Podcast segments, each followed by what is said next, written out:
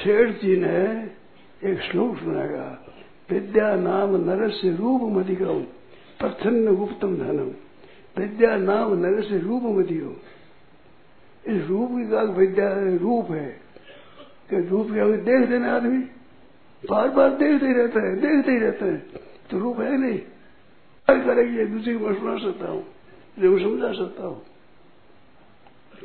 बहुत समझ पड़ेगी कभी देखोगे इधर देखेगा उधर देखेगा कभी सुनागा नहीं सुना वो समझता नहीं और समझ नहीं सकता वो ध्यान से सुना और सामने देखे शेष ने व्याख्या की जाते विद्वान लोग चाहते गए कि विद्या नाम नरेश रूप मधिकम रूप क्या होगा विद्या कहते सुनने वाले रूप देखते हैं तो रूप में देते क्या है?